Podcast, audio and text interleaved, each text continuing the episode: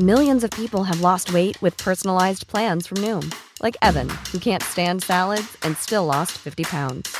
Salads, generally, for most people, are the easy button, right?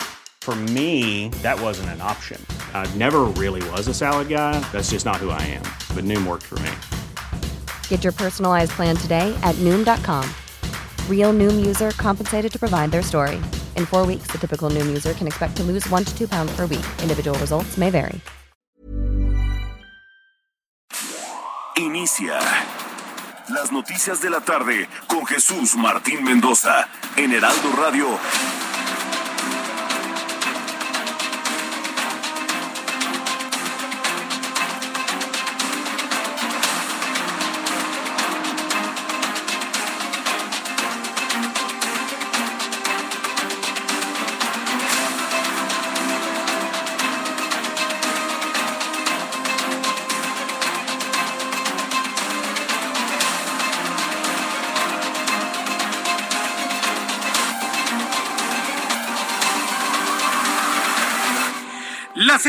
En punto, hora del centro de la República Mexicana. Bienvenidos, muy buenas tardes. Iniciamos el Heraldo Radio de este miércoles 4 de mayo del año 2022.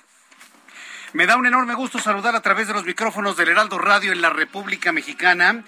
Como todas las tardes le digo, le pido a usted, súbale el volumen a su radio, que le tengo la información más importante que se ha generado hasta el momento en México y en el mundo.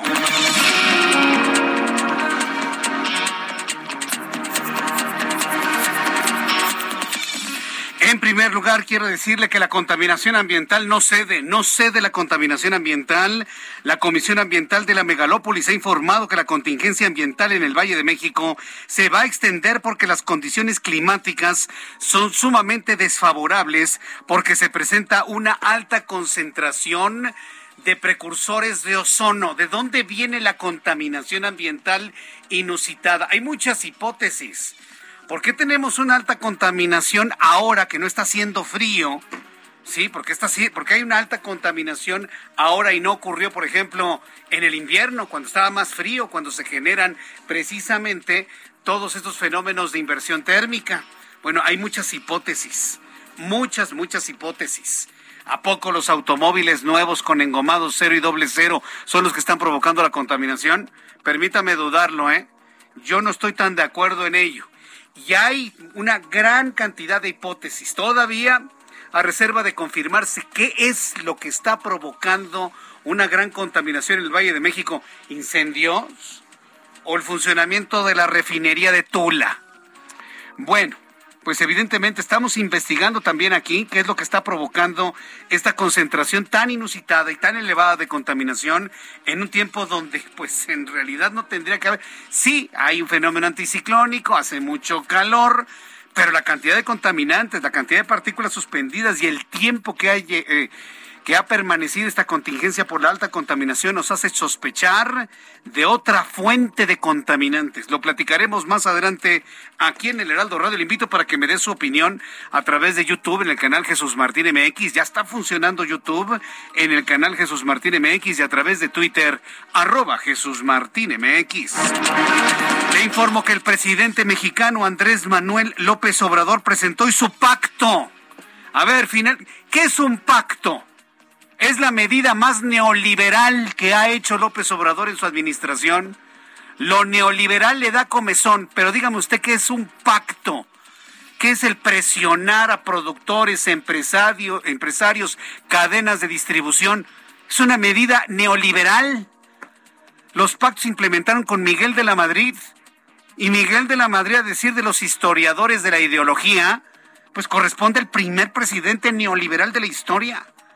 Hoy lo que hizo Andrés Manuel López Obrador es presentar un programa totalmente neoliberal, que no lo engañen.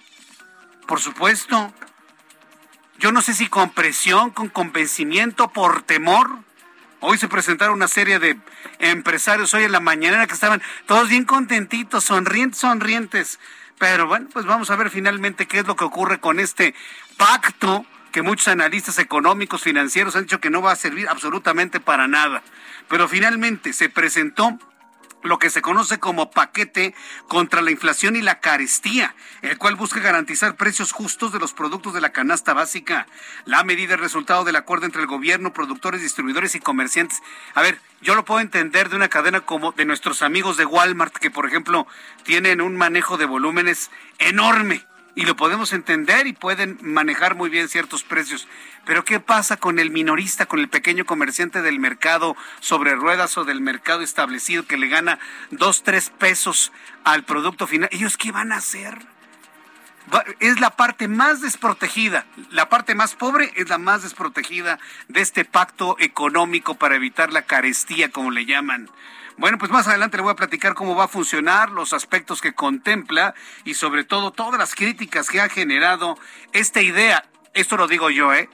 Este programa, esta estrategia neoliberal que ha implementado hoy el presidente de la República.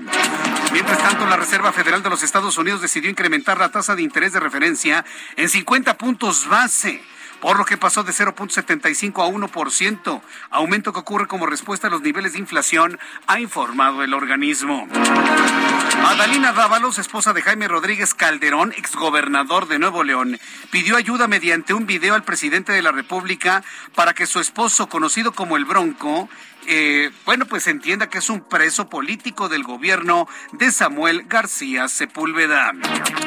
El titular de la Secretaría de Relaciones Exteriores, Marcelo Ebrard, informó a través de sus redes sociales que se realizó una prueba PCR porque estuvo en contacto con Anthony Blinken, secretario de Estado de los Estados Unidos, que ha dado positivo COVID-19 el día de hoy. Hasta este momento, Marcelo Ebrard no ha confirmado si es portador del virus o no. La jefa de gobierno de la Ciudad de México, Claudia Sheinbaum, informó sobre la recesión del contrato ADNV, rescisión del contrato, perdón, corrijo el, el término, la rescisión del contrato a DNV por conflicto de interés, toda vez que el informe es un documento mal ejecutado y falso. Ahora resulta que los noruegos, los noruegos de DNV que hicieron todo el peritaje del metro, lo hicieron mal y lo hicieron falso. Los noruegos. ¿Sí? Los noruegos. En todos lados se cuecen habas, ¿no? Pero ahora resulta que la oposición tiene tal capacidad, tal poderío, que pueden comprar una empresa o una entidad como DNV en Noruega. ¿Cómo la ve?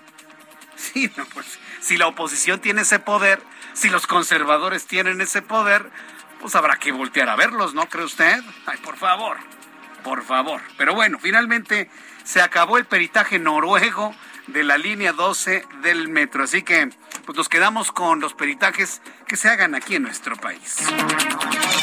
Esta tarde se reportó el cierre de la carretera México-Cuernavaca a la altura de San Miguel Topilejo con dirección hacia la Ciudad de México debido a que vecinos bloquean la vialidad luego de que policías rescataron a dos presuntos ladrones que iban a ser linchados. Otra vez los problemas de la autopista México-Cuernavaca. Va a ser el pan nuestro de cada día que nos estén cerrando la autopista. También lo platicaremos más adelante. La NFL reveló que el encuentro que se celebrará el próximo 21 de noviembre en el Estadio Azteca tendrá como protagonistas a los 49 de San Francisco, quienes se van a enfrentar a los Cardenales de Arizona. Lo platicaremos en nuestra sección deportiva el día de hoy aquí en el Heraldo Radio. Vamos con nuestros compañeros reporteros urbanos, periodistas especializados en información de ciudad. Mario Miranda, precisamente, está en Topilejo, muy atento de lo que está ocurriendo con los vecinos en este lugar. Adelante, Mario. Hola, ¿qué tal Jesús Martín? Buenas tardes. Pues sí, efectivamente nos encontramos en el centro del pueblo de San Miguel Topilejo. Y es que esta mañana, alrededor entre las 7 y 8 de la mañana, tres presuntos delincuentes, dos hombres y una mujer, robaron parte del equipo de audio de la feria que se llevaba a cabo aquí en Topilejo. Estas personas lograron escapar, pero precisamente regresaron como a las 11 de la mañana, fueron reconocidos por los pobladores, los cuales los detuvieron, los empezaron a golpear, por lo cual pues fueron llegaron las autoridades a asegurar a los, a los delincuentes, quitárselos a los pobladores, los cuales intentaban lincharlos, los aseguraron, se los llevaron y esto desató una riña entre los pobladores y los policías, donde hubo varias personas lesionadas. También en la riña, uno de los pobladores manejaba un automóvil y se los aventó a tres policías, los cuales resultaron lesionados. También de la riña fueron detenidas ocho personas pobladores, lo cual ha desatado pues la riña y este el movimiento que hay ahorita aquí en el poblado de San Miguel Topilejo, las personas de aquí del poblado tocaron las campanas para reunir a todos los habitantes de aquí y ver qué es lo que se va a hacer, la negociación para que liberen a las personas detenidas por su Martín. Correcto, muchas gracias por la información, Mario Miranda. Seguiremos al pendiente de el pueblo de San Miguel Topilejo. seguiremos atentos de lo que sucede en Topilejo. Ahora, vamos de ahí de Topilejo a la autopista México-Cuernavaca, que está siendo bloqueada precisamente por habitantes de Topilejo. Javier Ruiz, tú te encuentras en el centro de la noticia. Adelante, Javier. Así es, Jesús Martín, saludo con gusto, excelente tarde, y hasta hace una hora pues llegaron este grupo de pobladores de Topilejo al kilómetro 31 más 200 para cerrar la circulación en ambos sentidos. ¿Qué están exigiendo Jesús Martín? Pues principalmente que les regresen a los siete pobladores que detuvieron durante pues el enfrentamiento de la mañana y también que le regresen el equipo de sonidos. Habla de baffles y amplificadores que estaban justamente en esta feria. Entonces, de esto derivó pues el bloqueo primero en dirección hacia Cuernavaca, posteriormente ya en ambos sentidos. Han llegado ya también elementos de la Guardia Nacional a este punto y están dialogando con los con las personas que se encuentran en este lugar. Prácticamente atravesaron pues algunas eh, llantas, algunos traficambos, incluso parte de la contención que divide ambos sentidos el plástico la arrancaron y con esa misma están bloqueando la circulación. Hasta el momento pues no les han dado una respuesta favorables y es por ello que pues se encuentra pues totalmente cerrada la circulación de un costado de una carretera alterna a la autopista, digamos, en el poblado. Han llegado elementos de la Secretaría de Seguridad Ciudadana, a cerca de 80 granaderos, también en este punto la expectativa. Sin embargo, pues todavía no se retira pues el bloqueo. Muchas personas ya afectadas, al menos 5 kilómetros de retraso para quien desea llegar a este punto y continuar hacia la, hacia la zona de la carretera México-Cuernavaca. Y en el sentido opuesto, pues también poco a poco ya se va alentizando la circulación porque pues también ya atravesaron de ese punto algunos eh, traficambos. Así que hay que tomarlo en cuenta. La alternativa, Jesús Martín, por supuesto, utilizar la carretera federal mientras pues se retira este bloqueo. De momento, el reporte que tenemos. Muchas gracias por esta información, Javier Ruiz. Estamos, estamos, atentos. Hasta luego, buenas tardes. Estamos pendientes. Gracias. Buenas tardes, Javier Ruiz. Muy atentos de lo que está sucediendo en Topilejo. Por supuesto, a lo largo de nuestro programa le estaré dando cortes informativos de lo que sucede en este tramo de la autopista México-Cuernavaca cuando son las 6 de la tarde con 12 minutos. ¿Y tú sabes cuáles son las alternativas al cigarro? En general existen dos grandes grupos, los vapeadores y los calentadores de tabaco. ¿Y cuál es la diferencia entre ambos? Es muy sencillo. Los vapeadores son unos dispositivos que calientan un líquido que puede o no contener nicotina para después convertirlo en un aerosol. Esta alternativa no contiene tabaco. Por otro lado, existen los calentadores como ICOS, que a diferencia de los vaporizadores, utilizan tabaco real. Estos productos calientan el tabaco en vez de quemarlo, entregando el sabor del tabaco sin humo. Al calentar el tabaco en lugar de quemarlo, se elimina el humo, por lo que ICOS produce menos sustancias tóxicas comparado con los cigarros. La mejor opción siempre será dejar de fumar, pero para aquellos que decidan no hacerlo, existen otras alternativas como ICOS. Conoce más en icos.com. Bien, pues ahí está la, la, propuesta que le hacemos. Siempre la propuesta va a ser dejar de fumar, pero quienes deciden no hacerlo, ahí tienen la opción que le han presentado nuestros amigos de AICOS. Son las 6 de la tarde con 13 minutos, las 18 horas con 13 minutos, hora del centro de la República Mexicana. Me da un enorme gusto saludarle a través de los micrófonos del Heraldo Radio en este miércoles 4 de mayo de 2022. ¿Qué es lo que sucedía un día como hoy? En México, el mundo y la historia. Abraham Arreola. Amigos, bienvenidos. Esto es un día como hoy en la historia. 4 de mayo. 1502. Cristóbal Colón inicia su cuarto viaje a América. 1997. El Papa Juan Pablo II beatifica por primera vez a un religioso español de origen gitano, más conocido por su apodo como el Pelé. Año 2000. El virus informático I Love You paraliza a millones de ordenadores en todo el mundo. Año 2006. En México comienza la alerta roja del Ejército Zapatista de Liberación Nacional. Además, hoy es el Día Internacional de los Bomberos y también es el Día de Star Wars. Y por cierto, en México es el Día del Inmigrante Coreano. Amigos, esto fue un día como hoy en la historia. Muchas gracias. Hoy estoy serio porque así lo pidió la gente. Gracias, Abraham. Serio, te queremos serio. Hoy estoy serio porque así lo pidió la gente. Bueno, hoy tenemos a Abraham Arriola completa y absolutamente serio y formal. Gracias, Abraham, por las efemérides del día de hoy, de hoy 4 de mayo.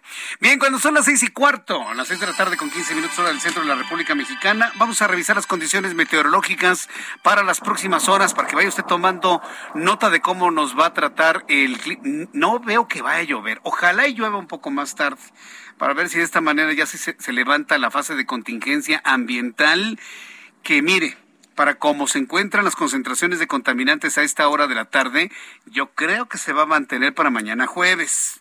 Nada más le adelanto, mañana no circularían los autos con engomado color verde, terminación de placas en uno y en dos, cero doble cero, y, y bueno, pues las placas eh, que terminen, si no me equivoco, mañana en non. Entonces, bueno, al ratito le voy a tener todos los detalles de quienes no circularían mañana en caso de que a las 8 de la noche la Comisión Ambiental de la Megalópolis determine mantener eh, la fase de contingencia ambiental. Sin embargo, en la atmósfera que estamos observando, nos dice el Servicio Meteorológico Nacional, que depende de la Comisión Nacional del Agua, que para esta noche madrugada se pronostican lluvias fuertes, inclusive con descarga eléctrica y posible caída de granizo en el noreste, centro, oriente y sureste de México, con probable desarrollo de torbellinos y tornados en Coahuila, Nuevo León y Tamaulipas. Durante esta noche y madrugada, una línea seca permanecerá sobre el norte de México en interacción con un sistema frontal extendido en el sur de los Estados Unidos. La corriente en chorro subtropical y con entrada de aire cálido y húmedo proveniente del Golfo de México va a ocasionar lluvias puntuales fuertes en Coahuila e intervalos de chubascos en Nuevo León y Tamaulipas. Estas lluvias acompañarán de descargas eléctricas, rachas de viento de 60 a 80 kilómetros y posible formación de torbellinos, como ya le había informado. Eh, el día de mañana, la línea seca sobre el noreste de México, en combinación con una corriente en chorro subtropical y un sistema frontal que se van a extender al norte de Coahuila, va a producir lluvia y rachas de viento hasta de 70 kilómetros por hora. Canales de baja presión en el oriente y sureste mexicano, en interacción con la entrada de humedad del Océano Pacífico. También un sistema anticiclónico en niveles medios de la atmósfera mantendrá la onda de calor, vaya calor que ha hecho el día de hoy, en la mayor parte del territorio nacional. Por eso le digo Hagamos una danza, hagamos una danza y vamos a convencer a Tlaloc para que llueve. Dancemos o hagamos algo. Sí, por favor, para que llueva. Necesitamos que llueva en el centro del país porque tenemos un calorón espantoso, 28 grados en la capital del país en este momento. Amigos en Guadalajara, 32 grados en este momento, mínima 13, máxima 34. En Monterrey, Nuevo León, mínima 23, máxima 34, 33 en este momento. En Tijuana, mínima 11, máxima 22, mañana 21 en este momento. Amigos en Mérida, Yucatán, qué gusto saludarlos. Mínima 24, máxima 38, 33 en este momento. Acapulco, bueno, ni Acapulco, ¿eh? Tenemos temperatura casi de Acapulco, nada más que sin el mar o mejor dicho, con el mar de coches, ¿no? Aquí en la Ciudad de México. 29 grados en Acapulco, mínima 21, máxima 32, y aquí en la capital de la República, 28 grados en Ciudad de México. La temperatura mínima 18. Vamos a tener una noche muy bochornosa y la temperatura máxima para mañana, agárrese, 33 grados Celsius. Así es, mañana tendremos 33 grados en la capital del país, ¿eh? para que usted lo vaya tomando en cuenta, para que se vista usted ligero, para que se hidrate a lo largo de todo el día. Hace bastante calor. Cuídese mucho, por favor, de los fenómenos de golpe de calor, sobre todo para nuestros amigos que nos escuchan en el transporte público, para nuestros amigos de los que manejan taxis regulares o de aplicación. Por favor, ustedes que están en el auto y la temperatura no es de 30 grados, adentro de un auto puede llegar a ser de 50, 55 grados. Hidrátense muy bien, manténganse hidratados, descansen por momentos en el manejo. Es muy importante porque un golpe de calor puede hacerle perder el conocimiento por algunos segundos y perder el control unos segundos del auto puede significarle un accidente por usted y su pasaje. Entonces, Créame que es una, advertencia muy, muy, muy a tiempo para que no se confíe. Párese en una tiendita de la esquina, cómprese una botellita de agua. Sí, yo sé que no hay baños en la Ciudad de México para ir a hacer pipí, yo entiendo. Pero pues hay que mantenerse hidratados y resolver el problema de las necesidades fisiológicas de algún modo. ¿eh? pero es importantísimo mantenerse hidratado, ya sea a través de electrolitos orales o a través de agua que usted quiera tomar, en fin. Finalmente, como, como usted le apetezca, pero manténgase en contacto con líquidos durante todos estos días de intenso calor. Seis de la tarde con 19 minutos, hora del centro de la República Mexicana. Noticia número uno del día de hoy. Esta mañana, el presidente de México, Andrés Manuel López Obrador, presentó un plan que la verdad es un pacto, pero dijo, no es un pacto y se empieza a morir de la risa, ¿no? No, no, no, si es un pacto, presidente, por favor, pues a quién quiere engañar, hombre. Es un pacto, ¿por qué? Porque está pactando el gobierno con eh, todos los integrantes de una cadena productiva para mantener los precios. Claro que es un pacto. Y déjeme decirle, y ayúdeme a, que mucha gente entienda esta idea. Ir a un pacto entre el gobierno y la cadena productiva es la medida más neoliberal que ha aplicado Andrés Manuel López Obrador en toda su administración. Le da tanta comezón lo neoliberal. Lo que hizo hoy no es un asunto para ayudar a los pobres. Perdóneme, los pobres que venden en los mercados van a ser los más afectados porque ellos no van a poder bajar los precios. Van a poderlos bajar las grandes cadenas que, que manejan grandes volúmenes. Entonces, a ver, vamos viendo esto. Ir a un pacto económico, créame, es la idea más neoliberal que se ha aplicado en los en los años que lleva López Obrador de administrador de nuestro país. Entro en contacto con Francisco Nieto, quien nos tiene todos los detalles de lo anunciado el día de hoy por la mañana. Adelante, Francisco Nieto, muy buenas tardes. Jesús Martín, ¿qué tal? Muy buenas tardes. Hoy el gobierno del presidente López Obrador y los principales productores y distribuidores de alimentos se comprometieron a no subir el precio de 24 artículos, artículos de la canasta básica en un lapso de seis meses. Lo mismo sucederá, Jesús Martín, con la telefonía fija, inalámbrica y de Internet. Pues hay el compromiso del empresario Carlos Slim de no aumentar los precios de sus servicios en Telmex y en Telcel. A cambio, esto es importante, Jesús Martín, el gobierno pues se comprometió a impulsar un aumento de producción de granos, entregar de manera gratuita fertilizantes, fortalecer la estrategia de seguridad en las carreteras no incrementar el peaje y reducir costos y tiempos en las aduanas y puertos. Los principales, las principales empresas que se suman a este plan voluntario, pues no hubo ninguna firma de por medio. Son eh, Walmart, Chedraui, Bimbo, Soriana, eh, Lala, Alpura, Maseca, Pachoco, Su Carne, Kimberly Crack, eh, Kimberly, Clark, entre otros.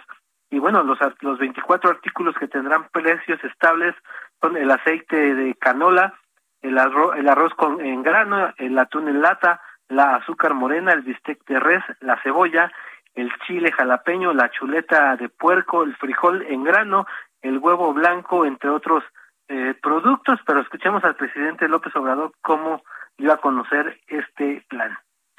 Por eso se tomó la decisión de eh, actuar en lo que tiene que ver con los alimentos convenciendo, persuadiendo, llamando a productores, a distribuidores, a comerciantes, a que lo hagamos de manera conjunta, sin medidas coercitivas. No se trata de control de precios, es un acuerdo, una alianza para eh, garantizar que la canasta básica de alimentos tenga un precio justo. Y bueno, quien dio detalles de este plan fue el secretario de Hacienda, Rogelio Ramírez de la O, quien dijo que se trata de establecer precios estables a estos artículos. El, el, funcionario pues explicó que se necesita hacer este tipo de medidas con el apoyo de las grandes cadenas, como tú ya lo adelantaste, pero también de los empresarios para poder eh, enfrentar la carestía. Y bueno, también dio detalles sobre el tema de Carlos Slim. También escuchemos al, al secretario de Hacienda. Esta es una comprometida coordinación entre las empresas y el gobierno durante un periodo de seis meses. Lo hemos acordado. Sabemos que nos conviene a todos si el gobierno mantiene el compromiso sobre las medidas que describí la empresa tiene más certidumbre sobre cómo administrar sus márgenes. Y también el ingeniero Carlos Slim expresamente, espontáneamente, nos buscó para indicarnos que Telmex está comprometida y Telcel están comprometidas a mantener los precios de sus servicios, tanto de telefonía como de Internet, eh, por el resto de la. Jesús Martín, pues esto fue parte de lo que sucedió hoy en Palacio Nacional. Gracias por la información, Francisco Nieto. Buenas tardes. Hasta luego, buenas tardes. Después de los anuncios, te seguiré platicando, le seguiré platicando a usted sobre este encuentro, pues hay que decirlo, contra natura, ¿no? Empresarios con el actual gobierno. Bueno, hasta la forma de hablar es distinta. Regreso con esto después de los mensajes. Escuchas a Jesús Martín Mendoza con las noticias de la tarde por Heraldo Radio, una estación de Heraldo Media Group. Escucha las noticias de la tarde con Jesús Martín Mendoza. Regresamos. Ya son las seis de la tarde con 30 minutos, hora del centro de la República Mexicana. Bueno, pues en el corte comercial con nuestros amigos en, en YouTube estuvimos eh, conversando y platicando y reflexionando de algunos asuntos relacionados con el encuentro de hoy por la mañana. Eh, uno de los anuncios que a mí me llamó poderosamente la atención fue la de nuestros amigos de Bimbo. Son nuestros amigos de Bimbo, quienes en el discurso, ahí en la mañanera, anunciaron que en seis meses, en los siguientes seis meses, no subirá el precio del pan blanco grande, del pan de caja, el que conocemos como pan Bimbo. El grande no va a subir de precio.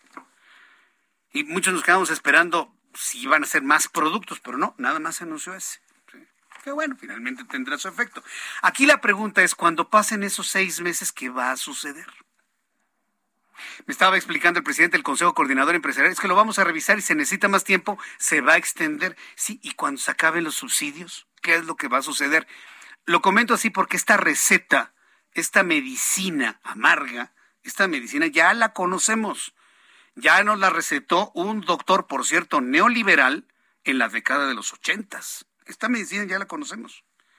Y no precisamente tuvo un efecto terapéutico que recordemos como muy conveniente. Desde los ochentas y hasta el presidente Peña Nieto, ¿no? Todos los presidentes han tenido sus pactos. ¿Cómo lo ve eh, eh, la Coparmex, el Consejo, eh, la Confederación Patronal de la República Mexicana? Me da un enorme gusto, saludar a José Medina Mora y Casa, presidente nacional de Coparmex, a quien yo le agradezco estos minutos de comunicación con el auditorio del Heraldo Radio. Estimado José Medina Mora, bienvenido. Muy buenas tardes. Muy buenas tardes, Jesús Martín. Gusto saludarte. Una primera impresión de este plan, programa, pacto anunciado por el presidente de la República, en donde nos aseguran que todos los empresarios están dispuestos a apoyar. ¿Cómo lo está viendo la Coparmex? Sí, bueno, en primer lugar, Jesús Martín, es importante recalcar que este programa que se anunció hoy en la mañana es producto de un diálogo entre el gobierno, las empresas y los organismos empresariales, en donde quizá el principal eh, punto a resaltar es que en un principio se hablaba de un control de precios, eh, tuvimos una postura muy clara en contra, tanto Coparmex como los organismos empresariales, de que ese no era el camino y que eh, se tenía que, a partir del diálogo, llegar a un acuerdo en unidad, el gobierno y la iniciativa privada. Y eso es lo que eh, se celebra, que a partir del diálogo se ha llegado este acuerdo para un programa. Es un programa de adhesión voluntaria, ya lo comentabas Jesús Martín, en la eh, conferencia en la mañana, Bimbo anuncia eh, que en un producto no había, no habrá aumento de precios en seis meses. Eh, cada empresa decidirá en qué producto o productos puede participar y de qué manera. Eh, la invitación es a todas las empresas, tanto productoras como distribuidoras de estos 24 productos, puedan hacer un esfuerzo para no trasladar el aumento de costos, que es una realidad. Eh, vivimos en un entorno de inflación creciente. Sin embargo, Jesús Martín, a diferencia de lo que fue la inflación en los ochentas y los pactos que hubo en su momento, entonces era una inflación generada dentro del país y por lo mismo eh, había todos los grados de libertad para como país poderla controlar. En este caso es muy poco lo que podemos hacer como país para que termine la guerra de Rusia con Ucrania o para que se resuelva eh, el problema que hay en el puerto de Shanghai que ha colapsado, cómo se han roto las cadenas de suministro a partir de la pandemia. Entonces, muchas de las materias primas han subido de precio y por eso vimos durante todo el 2021 cómo iba subiendo la inflación, había llegado ya un pico en noviembre, empezó a bajar diciembre y enero, pero en febrero nuevamente con esta invasión de Rusia en Ucrania empieza a subir y, tendremos inflación alta todo el 2022. A lo mucho la expectativa es que pudiera bajar un 6%. Todavía eh, 2023 seguirá con inflaciones altas eh, y será hasta el 2024 que se llegue a este objetivo de Banco de México, que es 3 más menos 1%, que, por cierto, es el mandato constitucional del Banco de México el controlar la inflación. Eh, sin embargo, consideramos positivo, Jesús Martín, esta iniciativa en donde, bueno, voluntariamente algunas empresas participan. Esa es la parte que quiero preguntar.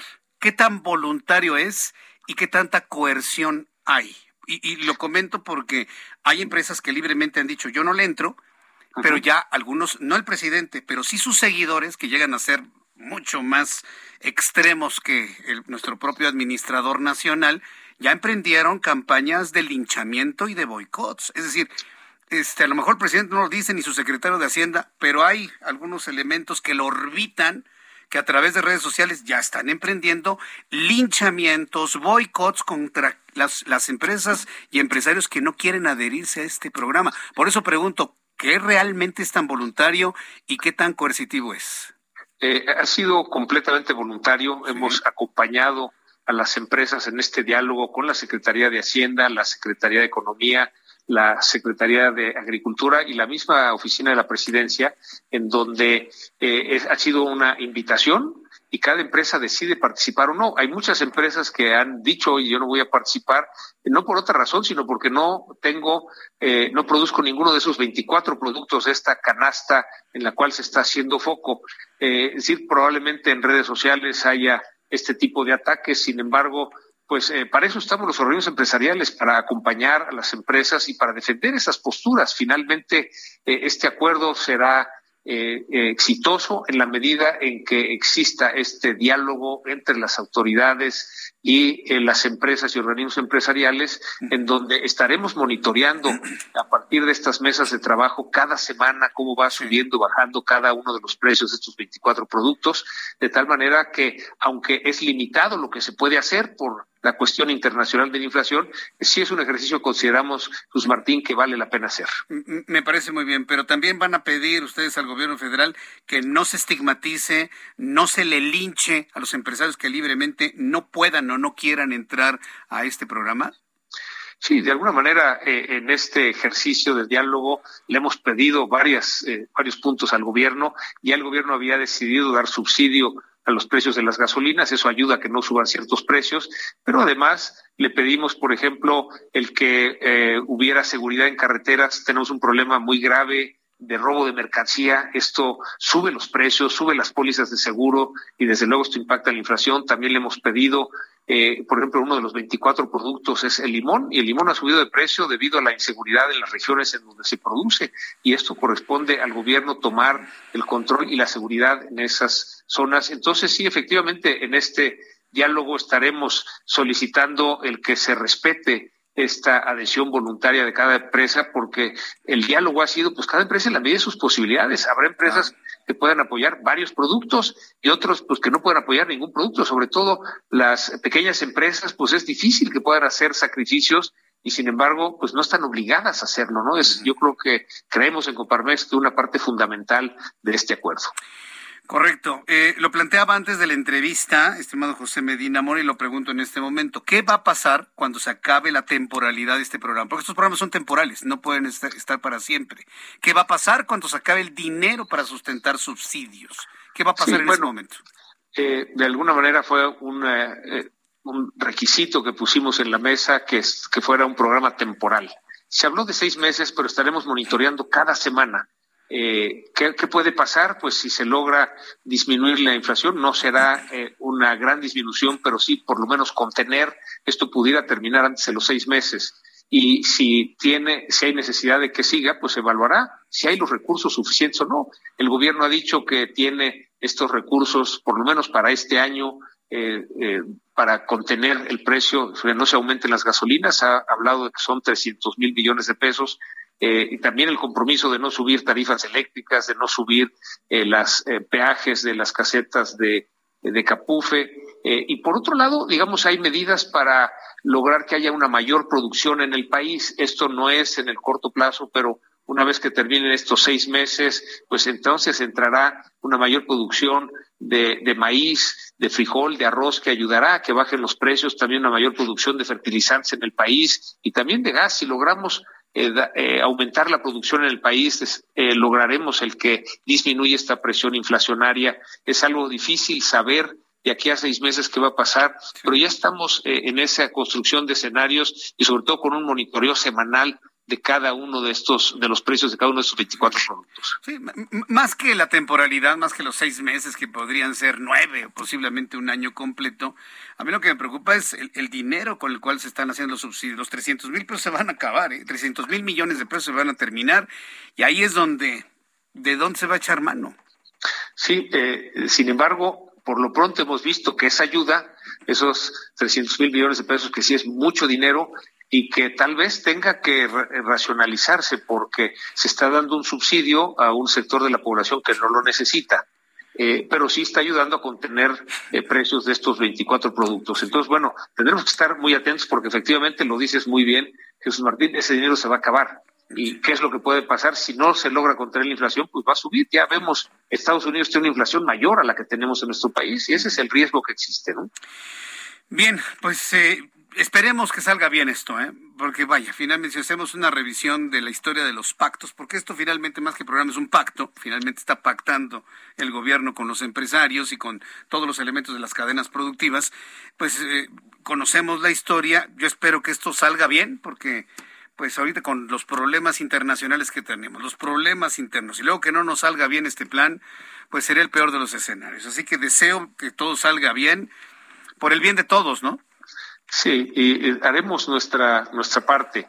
Eh, participando, eh, insistimos de manera voluntaria, y por eso no es un pacto, es un programa eh, de adhesión voluntaria y lo que esperamos es que sí eh, cada semana se vayan adhiriendo empresas con distintos productos y que en la participación de todos, igual puede parecer cada medida que se propone pues muy eh, poco importante para bajar la inflación, pero simplemente el hecho de que baje arancel cero a 21 de los 24 productos, pues ya ayudará a que esto baja los costos de estos productos que están importando. Estamos importando eh, maíz, este, arroz, frijol, y bueno, esto va a ayudar precisamente a quitar un poco la presión inflacionaria. Jesús Martín, de nuestra parte, no va a quedar. Las empresas y los organismos empresariales estamos eh, aceptando esta participación y estamos comprometidos a hacerlo. Pues José Medina Mona y Casa, muchas gracias por este tiempo para el auditorio del Heraldo Radio. Y iremos tomando temperatura a lo largo de todo este tiempo de cómo va este programa desarrollándose y qué beneficios va generando, sobre todo a la población que menos tiene. Muchas gracias por este tiempo, José Medina. Con mucho gusto, con mucho gusto. Buenas tardes, Jesús Martín. Muchas gracias, fuerte abrazo, gracias. Es eh, nuestro querido amigo José Medina Mona, presidente nacional de Coparmex. ¿Sabe lo que me gusta de haber platicado con él? Y, lo digo también del presidente del Consejo Coordinador Empresarial, que traen una visión más, que de complacer al presidente, de comprometerse en hacer algo para que las familias mexicanas que menos tienen, pues tengan un menor impacto. Que si va a funcionar o no va a funcionar esto, pues ya lo veremos al tiempo. Yo creo que para poder entender el futuro, debemos conocer perfectamente bien el pasado. Y aunque no es el mismo México, el de 2022, que el de 1982, ahí sí debo ser muy sincero en esto, las medicinas y las recetas son las mismas. Y hoy en ninguna parte del mundo se opta por el control de precios, cosa que ya, nos explicó José Medina Mora, que se le dijo al gobierno que el control de precios no. ¿Qué es lo que tiene que sustentar un programa como esto? La productividad. La productividad. Pero ¿cómo va usted a generar mayor productividad? ¿sí? Cuando el poder adquisitivo del salario, ya olvídese lo que subió en diciembre y que empezó a regir en enero, está completamente diluido. Cuando el poder adquisitivo nomás no, no luce, ¿no? cuando este se ha mermado. Es, es, todo un tema, es todo un conflicto. Ahora, otro asunto de reflexión que me parece muy importante, y sí lo tengo que decir con todas sus letras, porque la verdad es que no se vale, sí, no se vale. Está, usted viendo un compromiso de los empresarios, en mayor o en menor medida. Ya hemos platicado en este programa de noticias lo importante que es apoyar a los empresarios mexicanos, porque son hombres y mujeres que han puesto su talento, su dinero, lo han puesto en la mesa para hacer empresas y generar trabajo para las familias mexicanas. Si no entendemos eso, entonces no entendemos nada en México. Si no entendemos eso, no entendemos nada en México. Nos ha dicho José Medina Mora que el programa es completamente voluntario. Y yo me voy a quedar con la palabra del presidente Coparmex, que es voluntario.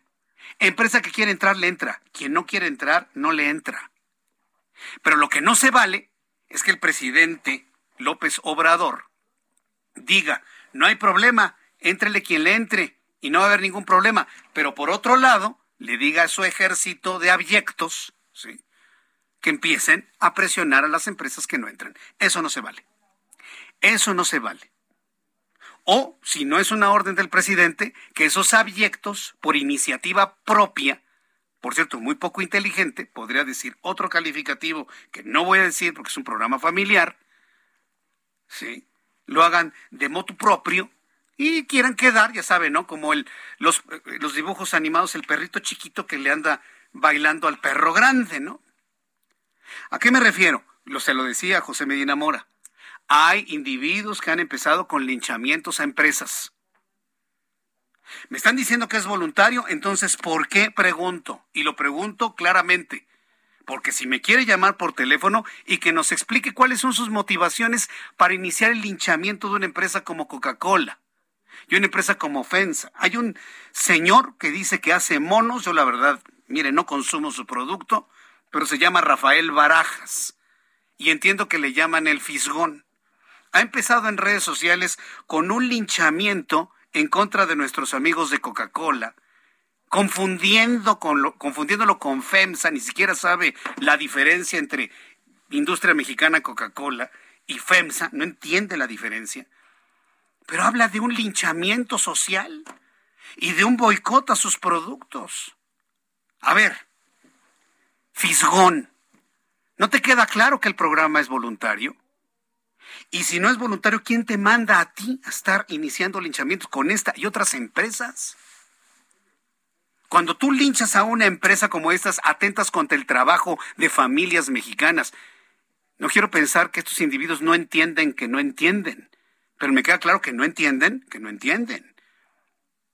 Entonces, se tiene que denunciar este tipo de cosas porque por un lado, los empresarios están haciendo un enorme esfuerzo ya los escuchamos aquí precisamente en este programa de noticias, también en televisión, platiqué con el presidente del Consejo Coordinador Empresarial, pero por otro lado, estos aduladores y estos lambiscones del presidente andan queriendo quedar bien, iniciando linchamientos contra las empresas que voluntariamente han decidido no entrar, porque no pueden o porque no quieren. Y ambas decisiones son perfectamente válidas. Ambas posiciones son perfectamente válidas. Entonces, si este señor, que dicen que es un fisgón, quiere hablarme por teléfono para aclararlo, que lo haga, ¿eh? Y lo escuchamos. ¿Cuáles son sus motivaciones para iniciar el hinchamiento de una, de esta o cualquier otra empresa? ¿Quién le paga? ¿Quién le manda a hacerlo? ¿Por qué empieza con el encono cuando hoy vimos un esfuerzo de unidad? A ver que nos explique para saber de dónde vienen las cosas, porque por un lado nos dicen una cosa y por otro lado, simple y sencillamente, nos dicen otra cosa completamente distinta. Cuando son las seis con ocho, las seis de la tarde con 48 minutos hora del centro de la República Mexicana, en otro asunto, le damos un poquito la vuelta a todo esto. Me da mucho, muchísimo gusto saludar a una buena amiga de nuestro programa de noticias, a la doctora Lorian Jiménez Fibi, jefa del Laboratorio de Genética Molecular de la Universidad Nacional Autónoma de México. Y es que está presentando un nuevo libro, Las vidas que no contaron, la pandemia de COVID-19 no ha terminado y que parece estarse acomodando en el escenario para que se introduzca una nueva variante. Estimada doctora Lori, Lori Ann Jiménez Fibi, bienvenida. Gracias por estar con nosotros. ¿Cómo Muchas gracias, Jesús, Jesús Martín. Muy bien, gracias. Con mucho gusto de estar nuevamente en tu programa. ¿Qué, ¿De qué trata el, nuevo texto que está presentando, doctora? Bueno, eh, las vidas que no contaron eh, puede considerarse, supongo, la segunda parte de un daño irreparable. En un daño irreparable, pues narré los acontecimientos que ocurrieron primero alrededor del mundo y en México, desde luego, el foco principal fue, fue nuestro país, en términos de eh, las acciones gubernamentales que mm, que llevaron al finalmente a los resultados de la pandemia durante el primer año. En, en las vidas que no contaron, yo retomo eso, esa historia, haciendo una narración en tiempo real de igual los acontecimientos durante el segundo año de la pandemia pero haciendo un poco un enfoque un poco distinto. El libro inicia eh, en donde se quedó un daño irreparable que era en más o menos a principios de enero del 2021, en donde estábamos eh, arrancando en el ascenso de la segunda ola de contagios, que fue pues la más mortal, ¿no? que hemos vivido hasta ahora. Y en ese momento, cuando cerré el libro de un daño irreparable, pues ya teníamos la idea de que la situación se estaba haciendo muy complicada. Pero creo que nadie pudo imaginar eh, la catástrofe que se estaba gestando en ese momento, porque terminó siendo realmente una situación eh, catastrófica que cobró nada más la segunda ola, cobró más de 135 mil vidas en cifras oficiales, desde luego, no, cifras oficiales. Entonces, pues de ahí entonces me voy a, explicar eh, eventos nuevos que atañen al segundo año de la pandemia, como la campaña de vacunación contra COVID-19, lo que ahora está pasando, que es pues mentiras y desinformación desde los micrófonos oficiales, este intento que se hace por normalizar la tragedia y desde luego cada vez la mayor falta, eh, cada vez una mayor eh, eh, este falta de, transparencia, ¿no? Entonces, pues todos estos puntos dejo eh, estos textos como una narración de lo que aquí en México ocurrió durante los primeros dos años de la pandemia, con el objeto de que se entienda eh, ya a posteriori, en años subsecuentes, qué es lo que llevó a nuestro país, en nuestro país, a que tanta gente perdiera la vida durante la pandemia por qué esto nos azotó mucho más duro en México que en otras partes del mundo y tratar de darle un sentido al por qué esto ocurrió aquí. Sí, es, es, verdaderamente triste lo ocurrido, pero también es muy importante que se escriban todos estos, estos textos, entiendo que esa manera de crónica, todo lo que ha ocurrido, para poder establecerlo en la historia y que no vuelva esto a ocurrir, pero pues ¿Cómo, ¿Cómo corregir todas las omisiones que se han generado a lo largo de todo este tiempo en una pandemia que entiendo, doctora, todavía no concluye? Sí, sí, efectivamente todavía no concluye y parece que quizá empezaremos a ver algún repunte nuevo en próximas fechas. Ya se está presentando así en Sudáfrica y lamentablemente en Sudamérica y en Estados Unidos. Eh, la experiencia que nos ha dejado más de dos años de pandemia nos dice que cuando empieza en Estados Unidos y en Sudamérica, los que siguen somos nosotros, ¿no?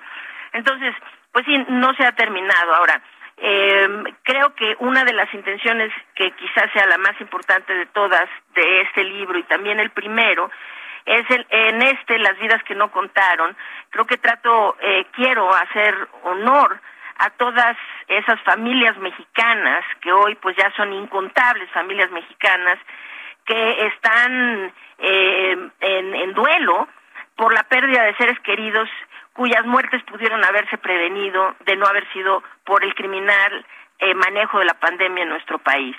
Pues cómo se puede esto corregir en un futuro, sin duda, yo creo que difícilmente eh, la negligencia que se ha cometido aquí, es decir, se ha dejado toda la evidencia de las negligencias y responsabilidades realmente eh, muy, muy graves que se han cometido durante estos dos años, eh, pues precisamente para eso deja uno testimonio, para con la intención, desde luego que honrar a quienes eh, han sido más afectados por todo esto, que son las familias que han perdido seres queridos, pero también con el objeto de que quede pues un testimonio eh, histórico que permita entender qué fue lo que pasó para que en un futuro se prevenga en caso de que otra situación similar se presentara. Doctora, finalmente, ¿dónde encontramos su libro, Las vidas que no contaron? ¿En dónde lo encontramos? Pues el libro ya está disponible en, en, la versión impresa y el audiolibro están disponibles ya en toda la República Mexicana en pues en Amazon y en las librerías principales como Gandhi, El Sótano, Sanborns, este pues todas las librerías principales lo pueden conseguir tanto en tienda como en sus eh, en sus portales en línea de ventas en línea. Bien, pues doctora Jiménez, le agradezco mucho que me haya tomado la comunicación el día de hoy. Le envío un fuerte abrazo como siempre y le deseo muchísimo éxito en esta segunda entrega en estos tiempos de pandemia. Muchísimas gracias, doctora. Al contrario, muchísimas gracias por la invitación. Que le vaya muy, bien. Hasta, pronto, gracias. Es la doctora Lori Ann Jiménez Fibi, ella es jefa del Laboratorio de Genética Molecular de la Universidad Nacional Autónoma de México. Voy a ir a los anuncios, al regreso un resumen de noticias, nuestros compañeros reporteros urbanos, mucho más en el Heraldo Radio. Escuchas a Jesús Martín Mendoza con las noticias de la tarde por Heraldo Radio, una estación de Heraldo Media Group. Escucha las noticias de la tarde con Jesús Martín Mendoza. Regresamos.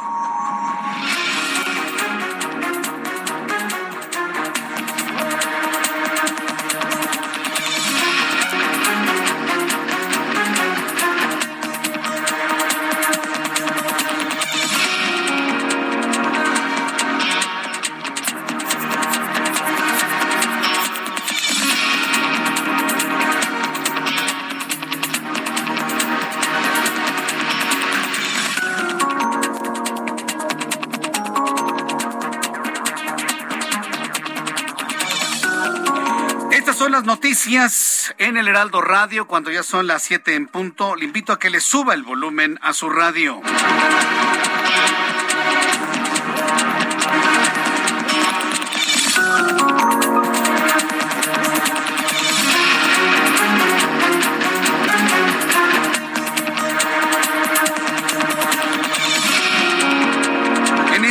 Resumen de noticias, le informo que la Comisión Ambiental de la Megalópolis informó más temprano que la contingencia ambiental en el Valle de México se va a extender porque las condiciones climáticas son muy desfavorables. Yo le invito para que esté usted muy pendiente de lo que informe oportunamente, de lo que dé a conocer oportunamente la Comisión Ambiental de la Megalópolis. Poquito después de las 8 de la noche dará a conocer si mantiene o si levanta la fase de contingencia para el día de mañana.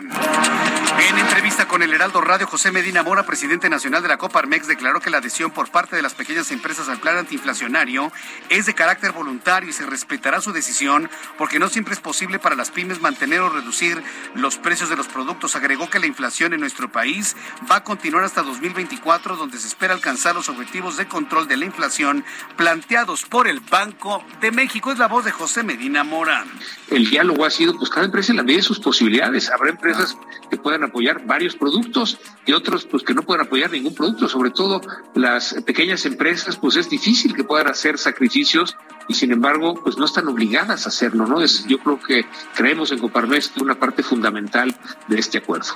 Tendremos inflación alta todo el 2022, a lo mucho la expectativa es que pudiera bajar un 6%, todavía eh, 2023 seguirá con inflaciones altas eh, y será hasta el 2024 que se llegue a este objetivo de Banco de México que es 3 más menos 1%, que por cierto es el mandato constitucional del Banco de México el controlar la inflación. Estados Unidos sigue expulsando migrantes y a dónde cree que los quiere enviar? ¿A dónde cree? ¿A Canadá? No, hombre. Nos los quiere enviar a México. Autoridades mexicanas acordaron, sí, aceptaron la petición de Estados Unidos para que recibamos a más cubanos y nicaragüenses expulsados de los Estados Unidos bajo el título 42. De acuerdo con una publicación del Washington Post, el número de cubanos y nicaragüenses detenidos en la frontera sur de los Estados Unidos ha marcado récord en los últimos meses y según el Washington Post, El acuerdo tiene sentido, pues México tiene más libertad para realizar los vuelos de deportación a ambos países, con los que Washington tiene una relación complicada y lejana. Es decir, Estados Unidos nos va a mandar a todos los cubanos y a todos los nicaragüenses que no quieren su territorio. Y ya nuestro país pues, determinará subirlos a un avión de la Fuerza Aérea, llevarlos a La Habana o, llevarlos a Nicaragua o que se queden en México. Ya sabe que finalmente esa es la tónica actual. Entonces, bueno, pues es una gran revelación que se hace hoy en el Washington Post. En un lapso de 12 horas, tres hombres fueron asesinados y tres más heridos con arma de fuego en los municipios de Colima, Comala, Tecomán y Villa de Álvarez como parte de una ola de violencia que se vive en la entidad. Miguel Barbosa, gobernador de Puebla, declaró que en la entidad los grupos del crimen organizado nacionales no tienen control sobre la actividad delincuencial, pero sí son los responsables de introducir droga al Estado. Solicitó alcaldes y elementos de seguridad no hacer pactos con los delincuentes porque el panorama se complica. Esto dijo el gobernador poblano. No hay presencia en Puebla de cárteles nacionales que controlen la actividad delincuencial.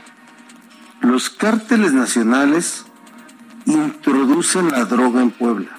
Hemos hecho múltiples detenciones de bandas delincuenciales. Muchas condiciones en los municipios se complican cuando las policías de cada lugar se involucran con esas actividades delincuenciales. Por eso mi recomendación de ayer a los alcaldes y alcaldesas, no acten nada con delincuentes. Como dicen en las redes sociales, oílo. Ay, don Miguel, por favor, eso mismo se decía en la Ciudad de México. Y además le quiero recordar que exactamente eso que usted decía se decía en la capital de la República. Y en otras partes del país, claro está, también en otras partes del país. El presidente de la Suprema Corte de Justicia, Arturo Saldívar, exigió hoy detener los asesinatos y desapariciones de mujeres y niñas y culpó de este fenómeno a la cultura machista.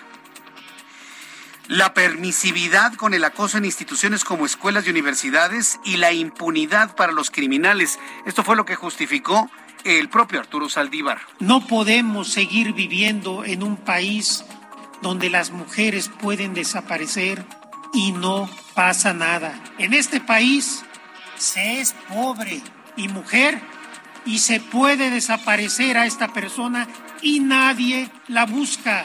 Eso es lo que vive nuestro país. ¿Usted cree que las mujeres que desaparecen nadie las busca?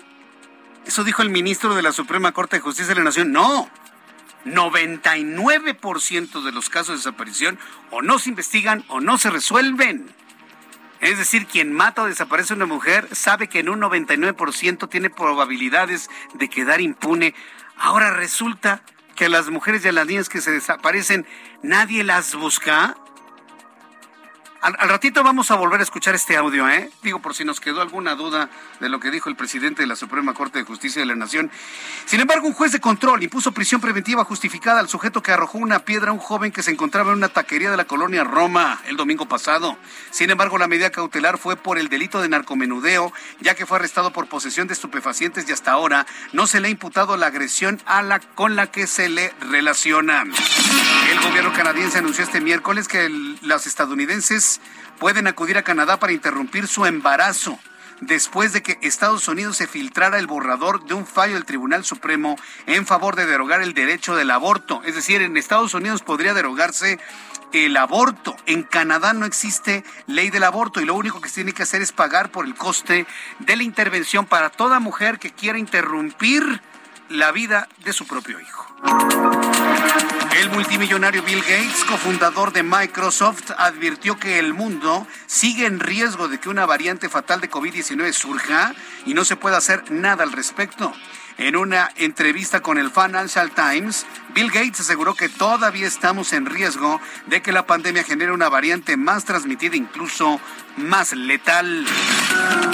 El Zoológico Nacional Smithsoniano, ubicado en Washington, Estados Unidos, informó que 25 flamencos americanos y uno eh, uno murieron por el ataque de un zorro que no pertenecía al parque. Este es el segundo ataque registrado de zorros en la zona. El mes pasado, uno de estos animales mordió a seis personas. Nada más para que vea el tipo de problemas que tienen en Washington. Saludos a nuestros amigos que nos escuchan en los Estados Unidos a través de nuestras emisoras de Now Media en Chicago, a través de nuestras emisoras, a través de, de Now Media, por supuesto, en San Antonio, Texas y en otras partes de los Estados Unidos. Esto no sabe cómo le preocupa a los habitantes en la ciudad de Washington. En entrevista en este espacio de noticias, la doctora Lori Ann Jiménez Fibi, experta en genética molecular de la Universidad Nacional Autónoma de México, aseguró que la pandemia aún no termina y en las próximas semanas comenzaremos a presenciar un aumento en los contagios de COVID-19 en nuestro país porque ya se registran en Estados Unidos y por ende seguirá nuestro país. Agregó que las negligencias del gobierno en la pandemia quedan como testimonio para entender qué salió mal para que en un futuro se pueda prevenir una catástrofe, nos dijo la doctora Jiménez Fibi. Sí, sí, efectivamente todavía no concluye y parece que quizá empezaremos a ver algún repunte nuevo en próximas fechas. Ya se está presentando así en Sudáfrica y lamentablemente en Sudamérica y en Estados Unidos. Eh, la experiencia que nos ha dejado más de dos años de pandemia nos dice que cuando empieza en Estados Unidos y en Sudamérica, los que siguen somos nosotros, ¿no? Es decir, se ha dejado toda la evidencia de las negligencias y responsabilidades realmente eh, muy, muy graves que se han cometido durante estos dos años con el objeto de que quede pues un testimonio eh, que permita entender qué fue lo que pasó para que en un futuro se prevenga en caso de que otra situación similar se presentara. Estas son las noticias en resumen. invito para que siga con nosotros. Le saluda Jesús Martín Mendoza.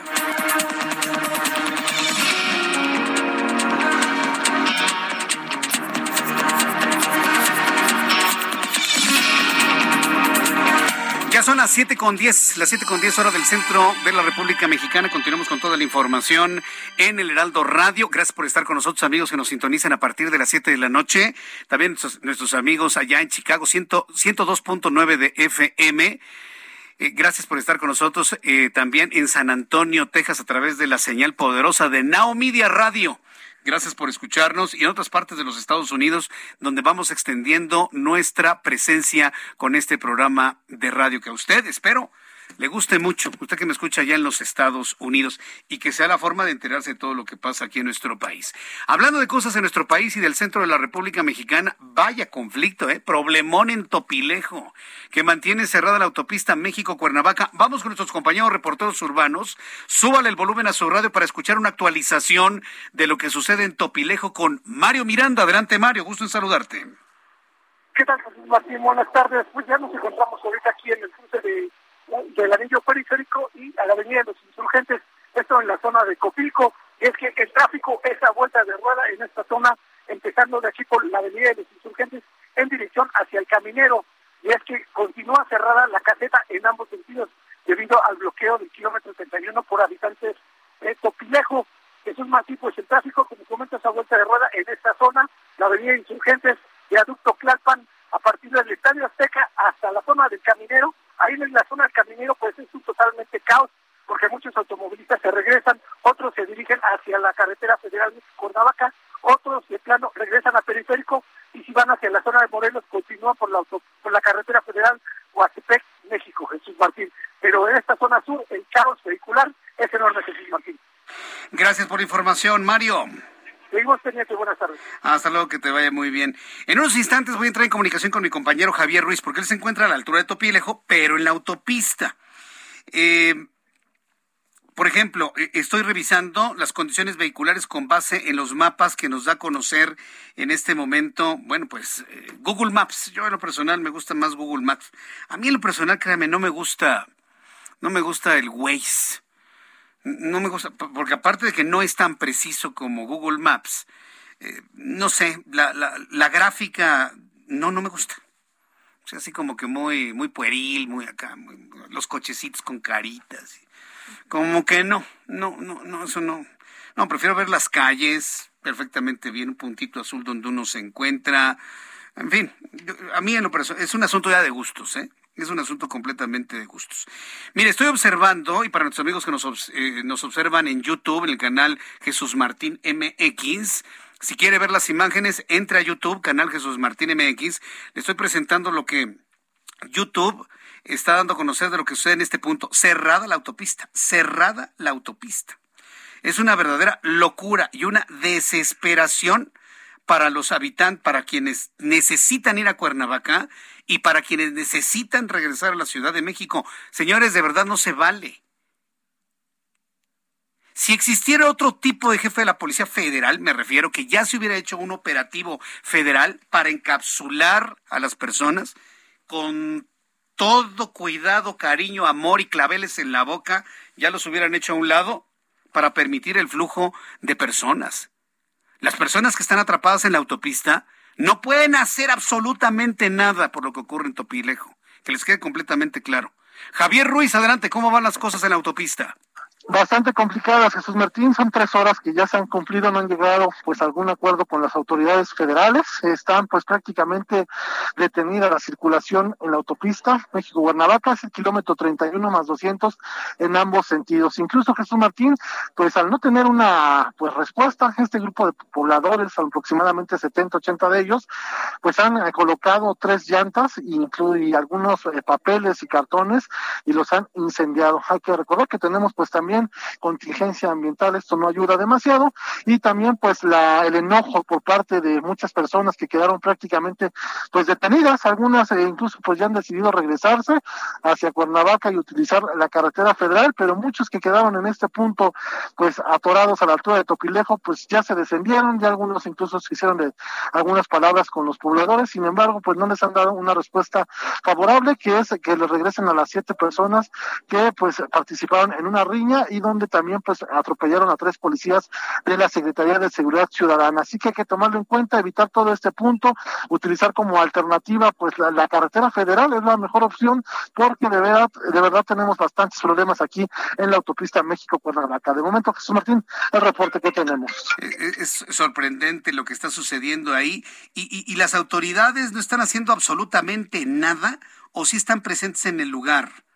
Eh, llegaron Jesús Martín, eh, tres patrullas de la Guardia Nacional, platicaron con ellos, sin embargo, pues de, plano la, la, lo que les mencionaron es que ellos no se iban a retirar de esta zona hasta que no regresaran a los siete pobladores y también al equipo de sonido que eh, presuntamente se robaron. De un costado, que es una calle paralela a la autopista, que esta ya no es zona federal, sí hay elementos de la Secretaría de Seguridad Ciudadana, granaderos, sin embargo, ellos sí están resguardando este punto y la circulación realmente pues del lado del pueblo no se ve afectada, sin embargo de la zona federal es donde sí tenemos el caos y donde aún no llegan acuerdos con la Guardia Nacional Jesús Martín. Correcto, bueno, pues estaremos muy, muy atentos de esto. Eh, en unos instantes regresaré contigo para que nos des una actualización. Muchas gracias. Claro que sí, Jesús Martín, estamos atentos. Hasta luego. Hasta luego. ¿De qué estaba hablando hoy el ministro de la Suprema Corte de Justicia de la Nación? ¿De qué estaba hablando? Que alguien me levante la mano y me responde como en escuela, ¿no? ¿Quién recuerda? A ver, que levante la mano, ¿quién recuerda de lo que hablaba el ministro de la Suprema Corte de Justicia de la Nación? Claro, hablaba de la impunidad. Hablaba de la impunidad como razón principal por la cual hay desaparición de mujeres y de niñas. Pero es la impunidad la que provoca precisamente este tipo de fenómenos. Los habitantes de Topilejo podrán tener toda la razón de que les devuelvan el equipo robado y que aparezcan las personas que consideran eh, inocentes, pero no les da ningún derecho a bloquear una vialidad federal. Y les voy a decir una cosa, ¿eh? en tiempos de los priistas y en tiempos de los panistas, jamás había permitido mantener una vía federal un ataque a las vías federales de comunicación cerrado por más de 30 minutos. No se había permitido nunca. ¿Se acuerdan los, los conflictos que había ya a la altura de Chilpancingo? Y cuando el secretario de Seguridad Federal era don, don Manuel Mondragón y Calv, él tenía protocolos de diálogo tenía protocolos de diálogo, de convencimiento, y cuando estos fracasaban de encapsulamiento, para garantizar la circulación en una zona federal. Hoy yo no veo ese trabajo. ¿eh? ¿Cómo pueden 80 personas fastidiarle la vida a miles de personas que necesitan ir a Cuernavaca y los otros miles que necesitan entrar a la Ciudad de México? No es posible. Impunidad se llama, señores. ¿Por qué bloquea la gente de Topilejo una autopista porque saben que con el gobierno de López Obrador no los van a quitar, así sea una vialidad federal. Eso se llama aquí en China impunidad, señores. Que se retiren de la autopista, que permitan a la gente circular y que se mantenga la búsqueda de quienes quieren. Ya hicieron ver lo que pueden hacer, ahora que se quiten. Y si no, que los quite la autoridad. Y si no los quita la autoridad, que estarían en todo su derecho de ejercer autoridad para retirarlos de la zona, entonces, acostúmbrese, acostúmbrese. Me gustaría saber quiénes votaron por la actual configuración política y están atrapados hoy en la autopista. Me encantaría saberlo. Porque hoy si los habitantes de Topilejo no se mueven es porque saben que no los van a quitar. Claro, las cosas han cambiado, ¿no? ¿Dónde es Topilejo? A lo mejor algunos no lo ubican. ¿Usted conoce lo que es el puente del Bocho? ¿Alguien sabe lo que es el puente del Bocho? Quienes vamos a Cuernavaca o regresamos de Cuernavaca conocemos en Topilejo el puente del Bocho, que es la avenida Morelos. Lo que pasa es que dice la leyenda que cuando usted pasa por el puente siempre pasa un bocho. ¿Nunca te ha pasado, este Manuel, cuando vas por allá? Ah, bueno, un día fíjate en, el puente del Bocho y te va a tocar ver un pocho. Lo que pasa es que hay muchos Volkswagen en Topilejo, entonces la probabilidad de que te toque cruce uno es demasiado alta. Eso es lo que pasa y es popularmente conocido en la zona. Bueno, son las 7 con 19 hora del centro de la República Mexicana. Entro en comunicación con mi compañero Carlos Navarro, reportero del Heraldo Media Group. Tendencioso y falso, tercer y último informe de DNV sobre el colapso de la línea 12 del metro. La empresa noruega, que, que, fue contratada para hacer precisamente todo este informe de las razones por las cuales se cayó este tramo de la línea 12, resulta que es tendencioso y falso. Adelante, Carlos, gusto en saludarte. Buenas noches, Jesús Martín. Te saludo con gusto a ti, el auditorio, y les comento que el tercer y último informe que elaboró la empresa DNV para determinar la causa raíz del colapso del viaducto elevado de la línea 12 del metro es tendencioso y falso. Así lo aseguró la jefa de gobierno de la Ciudad de México, Claudia Sheinbaum, quien informó que ya comenzaron el proceso de rescisión de contrato y demanda civil, incluso hasta penal. Escuchemos. Nos iniciamos la rescisión de contrato desde hace ya algunas semanas a esta empresa. Es un informe, este tercer informe, deficiente, mal ejecutado, con problemas técnicos, tendencioso y falso, el tercer reporte. Entonces, por estas razones que eh, iniciamos este procedimiento de rescisión de contrato y demanda civil contra la empresa. Después de una revisión por parte del gobierno local, Sheinbaum explicó que a diferencia de los dos informes previos, el tercero no cumple con una serie de criterios técnicos, mismos que son establecidos por la propia empresa de nube. Próximamente las autoridades capitalinas van a dar a conocer las observaciones que hicieron a este tercer reporte. Recordaremos que el peritaje externo sobre el accidente de la línea 12 del metro iba a tener un costo de alrededor de 20 millones de pesos, informó en mayo pasado la Secretaría de Protección Civil. Comentarte, Jesús Martín, que en dicho informe la funcionaria Miriam Ursula, secretaria de Protección Civil, señaló que la empresa DNV, certificadora independiente con sede en Noruega, ha estado en operaciones desde 1864 y cuenta con más de 15 mil trabajadores con presencia en más de 100 países. También te comento que la jefa de gobierno insistió en que existe un conflicto de interés, ya que Héctor Saramón Galindo Alvarado, representante legal y asesor de contratos de NV, denunció ante el Tribunal Electoral Federal al, al hoy presidente Andrés Manuel López Obrador en 2012. También señaló la mandataria estuvo ligada a la administración de Enrique Peña Nieto. Escuchemos. Trabajó en el 17, supuestamente en el sistema anticorrupción de Peña Nieto Ahora aparece como DNB, fue asesor jurídico, trabajó en la Secretaría de Educación Pública, en el gobierno federal.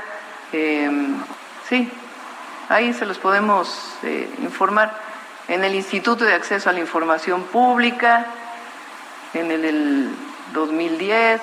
Es decir, es una persona que está vinculada pues con los anteriores gobiernos.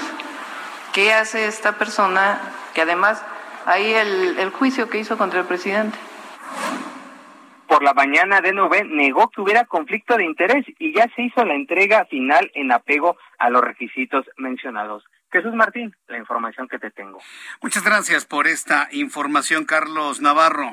Hasta luego, buenas noches. Buenas noches. A ver, ¿qué es lo único que ha provocado esta reacción? El interés por leer el tercer informe.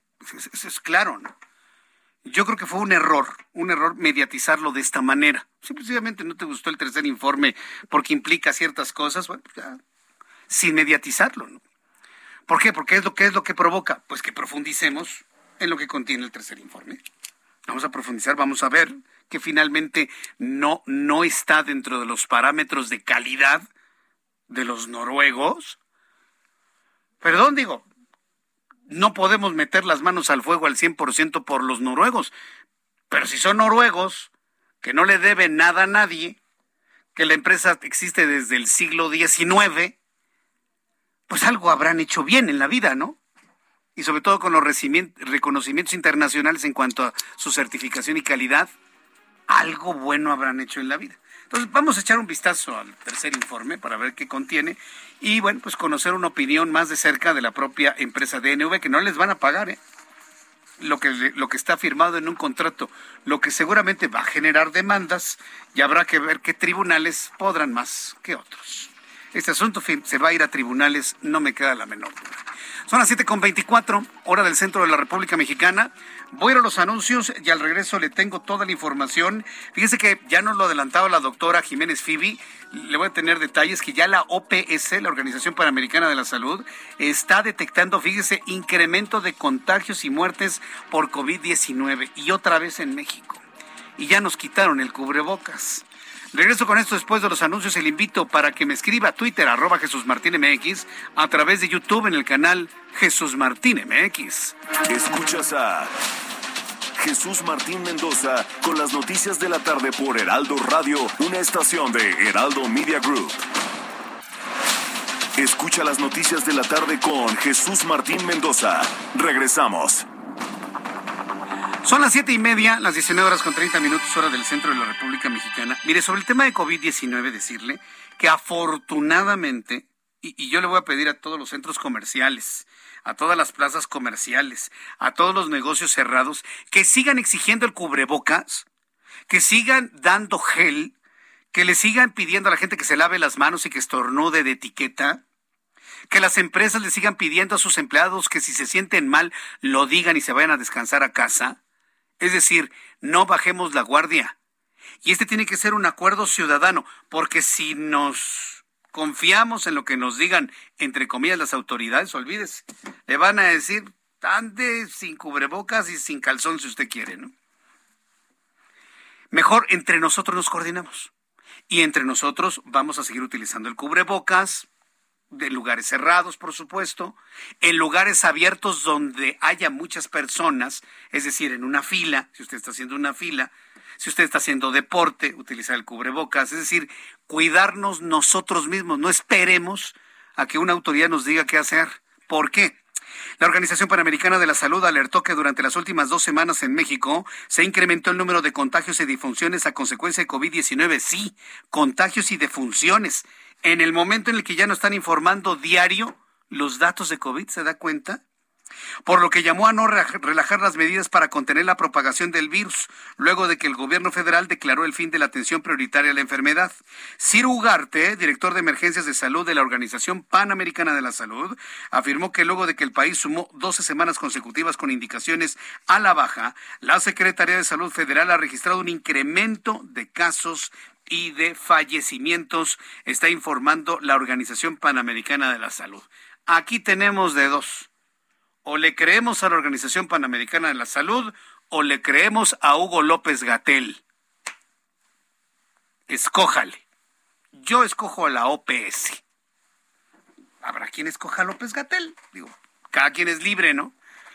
Pero yo en lo personal pienso que tiene mejores métodos de información o mejores fuentes de información la OPS que López Gatel en lo personal.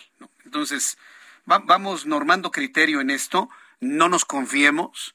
La misma doctora Jiménez Fibi dice que estamos cerca de un repunte de contagios y la OPS está confirmando que en México es donde se ha dado este incremento leve, pero finalmente incremento. Cuando son las 7.32 hora del centro de la República Mexicana. Me da mucho gusto saludar a Beatriz Cárdenas. Ella es directora de calidad del aire del World Resource Institute para México. Por lo que yo le agradezco mucho que me tome la comunicación el día de hoy a propósito de los problemas de contaminación y contingencias que estamos viviendo. Beatriz Cárdenas, bienvenida. Gracias por tomar nuestra llamada telefónica. Muchas gracias, Jesús Martín. Eh, buenas noches. Gracias por tomar la comunicación.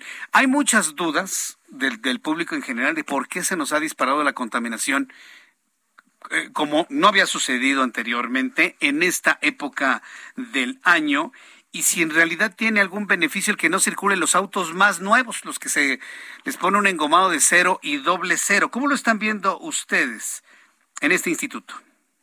Pues mira, el, tema de, de, los altos niveles de ozono en esta temporada, pues eh, son conocidos en la zona metropolitana del Valle de México por hace muchos desde hace muchos años. Hay muchos estudios que muestran, y bueno, los datos, ¿no? La razón es que en esta temporada, tenemos emisiones siempre, Jesús Martín. Pero en esta época, eh, por la temperatura, puede haber más volatilización, se evaporan más estos compuestos que normalmente utilizamos todos los días, les llamamos compuestos orgánicos volátiles, ¿no?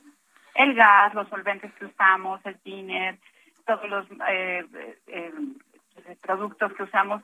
Es decir, estos compuestos que ya los usamos y que ya se emiten a la atmósfera, pues pueden estar todavía más volátiles. La otra es que hay la, el, ozono, que es la, causa por la que tenemos la contingencia en estos momentos, se forma cuando tienes eh, dos compuestos, óxidos de nitrógeno y estos compuestos orgánicos volátiles, que son de muchos tipos, ¿no? Y necesitas la radiación ultravioleta. En esta época del año tenemos una radiación ultravioleta altísima, porque la Ciudad de México está a una altura de 2.200 metros y tenemos una posición en, el, en de latitud de mucho de mucha radiación solar. Latitud y altitud. Y entonces tienes todo lo perfecto para que se forme el ozono. Si a eso le sumas que en esta época puedes tener eh, sistemas de alta presión que hacen que los vientos no sean muy débiles todo lo que emitiste reaccionó se quedó, se formó ozono y el ozono no se dispersó. Todos los días en la zona metropolitana, afortunadamente tenemos una ventilación y estos contaminantes que emitimos se van. Y se van a otro lado, Jesús Martín, no se desaparecen, alguien más les afecta. Pero cuando no tenemos viento, este, este ozono se queda, se concentra, se, sigue acumulando y por eso llegamos a niveles tan altos como los de ayer eh, o, incluso antier, incluso hoy no están bajos. O sea, siempre tenemos estos problemas lo que tenemos que hacer es pues, saber cuáles son las fuentes que los generan, ¿no? A ver, entonces, a ver, aquí quiero hacer una, una pregunta, porque entonces estamos frente a un caldo de cultivo, entonces hay muchos, es multifactorial lo que estamos viendo en este momento para la concentración de altos niveles de, de ozono, ¿no? A través de estos precursores de ozono. Eh, ahora que precisamente nos va a hablar de lo que generan la contaminación, hay muchas personas que dudamos que sean única y exclusivamente los vehículos de uso particular. ¿Qué hay de los vehículos de carga del Servicio Público Federal, que parece que son de leña? Y hoy me ha tocado ver de estos vehículos que contaminan de manera ostensible. ¿Y qué hay de la, de, la planta que se encuentra en Tula, esta refinería en Tula? ¿Podemos hablar de ellos como eh, generadores importantes de precursores de ozono? Sí, sí, eh, todos los vehículos, eh, no nada más los particulares, lo que pasa es que son, son muchos vehículos particulares, ¿no? Pero sí contribuyen eh, otros tipos de vehículos. Por ejemplo, me preguntabas autobuses, de acuerdo al inventario de emisiones, los vehículos contribuyen, los autobuses contribuyen en un 11% a la emisión de, de óxidos de nitrógeno los particulares 26%. Cuando sumas todos estos, pues dan un total de casi el 85% de todos los óxidos de nitrógeno. Pero lo que es importante eh, recordar es que para esta formación de, óxidos de, ozono, estos óxidos de nitrógeno, ¿quién más los emite? Bueno, los emiten este, fuentes federales, por ejemplo, ¿no? que están dentro de la zona metropolitana y otras que están pueden estar tan lejos, por ejemplo, como la refinería o la termoeléctrica, porque son procesos de combustión y o, refinación y tienes también compuestos orgánicos volátiles. Si los vientos van, eh, si están dirigidos a la Ciudad de México o a la zona metropolitana, como sucede en gran parte de los días y algunas horas, sí puedes llegar a tener esta contribución de fuentes, por ejemplo, tan lejanas como ella. Y entonces todo suma lo que dices de, de, de multifactorial, pues sí, no son solamente los óxidos de nitrógeno de los vehículos, que sí son muchos, es, es terrible que después de tener tantos años de un sistema de verificación y, o, o eh, el hoy no circula, regresemos ahora a, también restringir a los vehículos que eran más limpios, los ceros y doble ceros. Y eso, eso quiere decir que, que a lo mejor no es suficiente. Pero los compuestos orgánicos volátiles, que también son el otro componente, se sabe que en la zona metropolitana deben ser controlados eh, con mayor, eh, pues con mayor énfasis. ¿Quiénes son estos compuestos volátiles? O sea, ¿cuáles son las fuentes? Pues todas las fugas que hay en, de gas LP en todos los hogares, en los 6.2 millones de hogares que tenemos en la zona metropolitana, pues cuántas veces a lo mejor estamos fugando gas y estos compuestos, una vez con en la atmósfera, reaccionan y forman el ozono. Además de partículas suspendidas, ¿no? ¿Qué otras fuentes? Pues todos los cuida todos los solventes que están dentro de los eh, eh, eh, productos de uso personal, los cuidados de consumo doméstico, los productos de consumo doméstico, perdón, la limpieza, por ejemplo, el solvente que usamos para, para diluir las pinturas que las usamos para pintar vehículos, superficies de, de, edificios, todos estos compuestos se van a la atmósfera, siempre se van, pero en condiciones como estas, no nada más se forma más rápido el ozono, más eficiente, pero además se nos queda, se nos queda en este valle y pues está generando unos impactos de, en, nuestra salud. Entonces sí, son muchas fuentes, Jesús Martín, y, no basta con controlar una. Eh, lo que aquí lo es importante es que eh, los y las ciudadanas sepamos que después de todos los esfuerzos que hacemos con mantener nuestros vehículos, pues qué otras acciones están haciendo, qué otras fuentes están controlando, ¿no? Por ejemplo, algunas con de jurisdicción federal como son la termo, la refinería o industrias químicas, ¿no? Bien, pues Beatriz Cárdenas, entiendo todo esto, ¿eh? Y, y, toda esta serie de problemáticas no se van a controlar en el cortísimo plazo. Por lo tanto, como siempre, vamos a necesitar de la voluntad del dios Eolo, ¿no? Hasta que sople el viento. Porque corregir todo esto que nos ha enlistado, pues yo no lo veo ni siquiera en el mediano ni en el largo plazo, ¿eh? Sobre todo para las formas en las que se están haciendo las cosas en nuestro país. Entonces, esperar a que Eolo sople nada más, ¿no? Pues eh, sí, yo creo que sí podemos hacer eh, todavía mucho. Tenemos que seguir eh, tratando de reducir y exigiendo a, que se reduzcan emisiones de las diferentes fuentes de emisión. Tú ya lo dijiste, los ciudadanos estamos haciendo nuestra parte con mantener los vehículos, verificarlos, no usarlos con nuestras restricciones. ¿Quién es más? Porque no ha sido suficiente. O sea, tenemos muchos avances. La Ciudad de México no tiene la calidad del aire que teníamos hace 30 años, hace 20 años pero ya vimos que no es suficiente y que solamente nos acordamos que no hemos hecho lo suficiente cuando hay días que no podemos circular o personas que a lo mejor tuvieron alguna exacerbación de enfermedades respiratorias, que ese es el tema, Martín. Mm. Con, con las personas que tuvieron ya, ya COVID y tienen algunas, algunas afectaciones respiratorias, estos niveles que ya son altos para todas las personas, para personas sensibles no necesitan estos niveles tan altos. Pueden terminar con eh, con problemas respiratorios, quienes tienen asma, los niños pequeños, los enfermos. Es decir, estas afectaciones las tenemos todos los días y se nos olvidan, porque además tenemos muchas cosas de que preocuparnos y de qué, de, qué hacer, pero la calidad del aire es, es, un es un riesgo que genera, que, que, causa muchas muertes prematuras. En México se estima de 40 a 44 mil muertes prematuras al año eh, y más muchas afectaciones que a lo mejor son causas de morbilidad, no te mueres, pero tienes una calidad de vida mala. Entonces sí tenemos que hacer algo, José Martín. Yo creo que eh, no no no debemos este, parar en, en seguir tratando de tener una mejor calidad del aire. No es suficiente lo que hemos hecho, tenemos que hacer más. Y, mucha es la información. O sea, ¿qué más hacemos además de eso? Pues sí. Eh, Beatriz Cárdenas, directora de calidad del aire de este World Resource Institute en México, muchísimas gracias por este tiempo para el auditorio del Heraldo. Vamos a estar atentos a ver qué es lo que nos informa la CAME y bueno, pues con el tiempo ir viendo que este tipo de medidas para mejorar el funcionamiento de todo esto, pues mejora. Pues esperemos que algo se pueda hacer en el corto, en el corto plazo. Gracias, Beatriz Cárdenas. Gracias, Martín. Hasta la próxima, gracias. Beatriz Cárdenas, que nos ha dado una, una lista muy pormenorizada de todo lo que se tiene que corregir para disminuir la generación de, de, emisor, de emisiones generadoras de ozono. Nada más imagínense. Pero eso no lo vamos a lograr para mañana o para pasado mañana. En el corto plazo, cortísimo plazo, ¿de qué dependemos? De que sople el viento. Seguimos como en la época de las cavernas, con mucho internet, mucho teléfono celular, muchas naves al espacio, pero el agua de la lluvia, la calidad del aire del viento ni más ni menos. Vamos con nuestro compañero Javier Ruiz, que por cierto, eh, los habitantes de Topilejo están quemando llantas con todo y esta contaminación. Es verdaderamente increíble lo que siempre le he dicho, ignorancia, pobreza y descomposición. Adelante, Javier Ruiz, ¿cómo están las cosas en la autopista? Bastante complicadas, Jesús Martín, pues sí, efectivamente con contingencia y pues estos pobladores decidieron quemar tres llantas junto con algunos eh, cartones. Hasta el momento pues no han llegado todavía a algún acuerdo con las autoridades federales, con la Guardia Nacional y es por ello que continúa este bloqueo sobre la autopista México-Cuernavaca a la altura del kilómetro 31 más 200.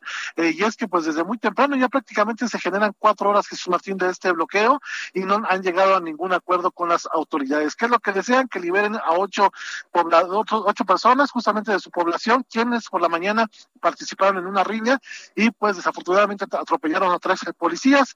Esas ocho personas pues ya fueron eh, trasladadas a un ministerio público y ellos están exigiendo que las liberen y que les regresen también el equipo de audio que le robaron de la feria. Hasta el momento pues eh, miles de personas pues ya enojadas, desconcertadas debido a que pues se quedaron atoradas en esta zona del tráfico. Nadie puede pasar ni para la Ciudad de México ni para la Ciudad de la Eterna Primavera, así que hay que evitar pues todo este punto, Jesús Martín, utilizar la carretera federal, Jesús Martín. Es decir, los habitantes de Topilejo lo que quieren es impunidad para los detenidos y su impunidad de no ser retirados de la autopista. Así es, Jesús Martín. Ellos lo que están exigiendo principalmente que liberen a estas ocho personas que participaron en una riña y donde pues tres policías desafortunadamente fueron atropellados. E incluso pues, se reportan uno de ellos pues eh, grave y es por ello que quieren que liberen a estas personas y también pues eh, no los han retirado porque no han llegado pues autoridades eh, a replegarlos únicamente pues a un costado del lado que no es federal si hay elementos de la policía capitalina. Sin embargo pues ellos no pueden intervenir en esa zona federal, Jesús Martín. Correcto, gracias por la información Javier. Seguimos al pendiente contigo en esta y otras emisiones del Heraldo Media Group. Muchas gracias, Javier.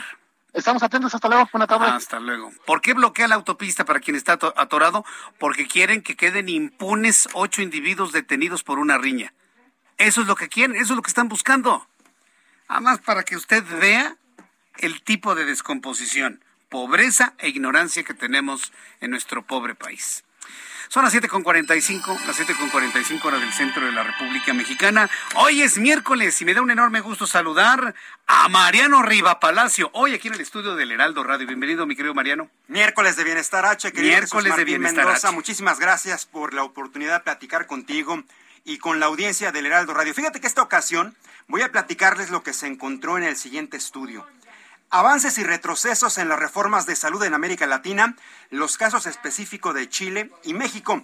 Y se tienen datos interesantes. A pesar de las reformas y programas implementados orientados a buscar la universalidad de la salud, aún hay muchos pendientes en la materia. Tú lo sabes, sí. hay un rezago impresionante en materia de salud, de acceso, ¿no? De la universalidad y sobre todo eh, el problema de desabasto que se tiene de medicamentos en nuestro país. Y todo esto a pesar de las reformas y programas implementados orientados a buscar todo esto que estamos comentando. Fíjate el dato que dan. Los investigadores decidieron hacer un comparativo entre ambos países para analizar los efectos de las recientes reformas de salud y visualizar opciones de cambio para mejorar la cobertura, la generosidad y la equidad de la provisión de los servicios de salud. Primero vamos con Chile, rapidísimo. En Chile se introdujo la provisión privada dentro del sistema público. En ese país, todas las personas trabajadoras, empleados, autoempleados, deben contar con un seguro de salud financiado, ya sea por ellos mismos o para grupos vulnerables o personas que no tienen la capacidad de pagar un seguro. Por eso en Chile, en el 2019, que es el último dato que se tiene, se llegó a una cobertura del sistema de salud del 96%. en Chile, Chile. 96%. Esta cobertura masiva en México es menor. En nuestro país la cobertura alcanza solo el 82% de la población.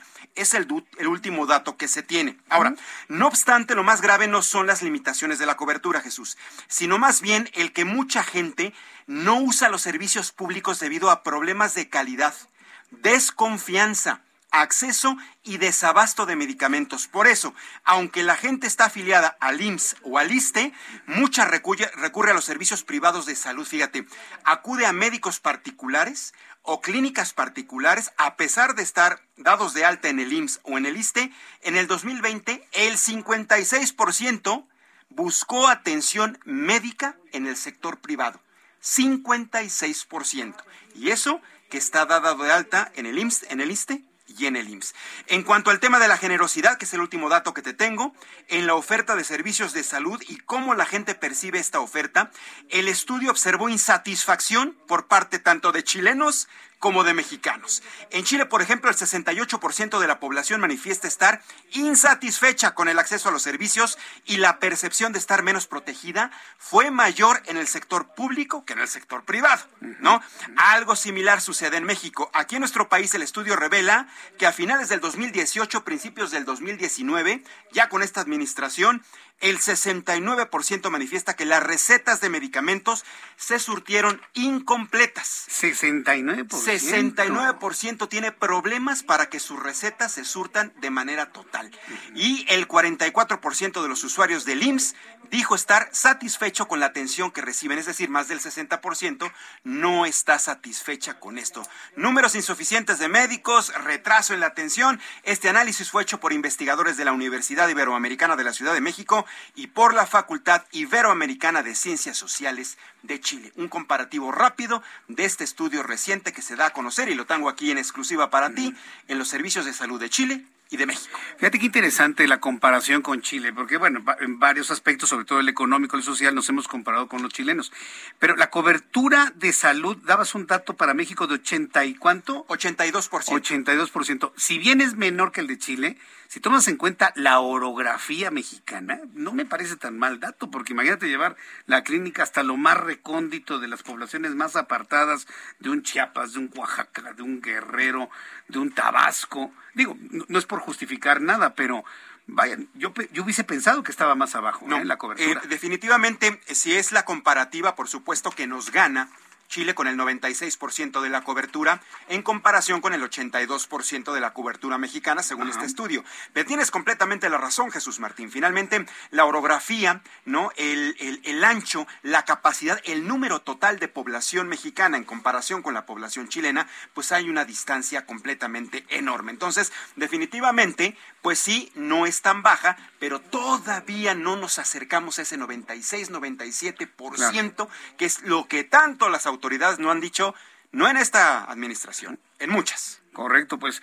Mariano Riva Palacio, muy interesante esta, esta comparación. Compártenos tus redes sociales para que el público te siga, te busque y amplíe esta y otras informaciones que nos traes. Claro que sí, querido Jesús Martín Mendoza, Twitter, arroba JM Riva Palacio, arroba JM Riva Palacio, Facebook Mariano Riva Palacio Yáñez, ahí estamos directamente de manera personal yo respondo cualquier inquietud. Maravilloso. Pues te vemos y te escuchamos aquí la próxima semana, Mariano. Así lo hacemos, amigo. Muy buenas noches a todos. Próximo miércoles, Mariano Riva Palacio con Bienestar H aquí en el Heraldo Radio. Son las 7.51 hora del centro de la República Mexicana.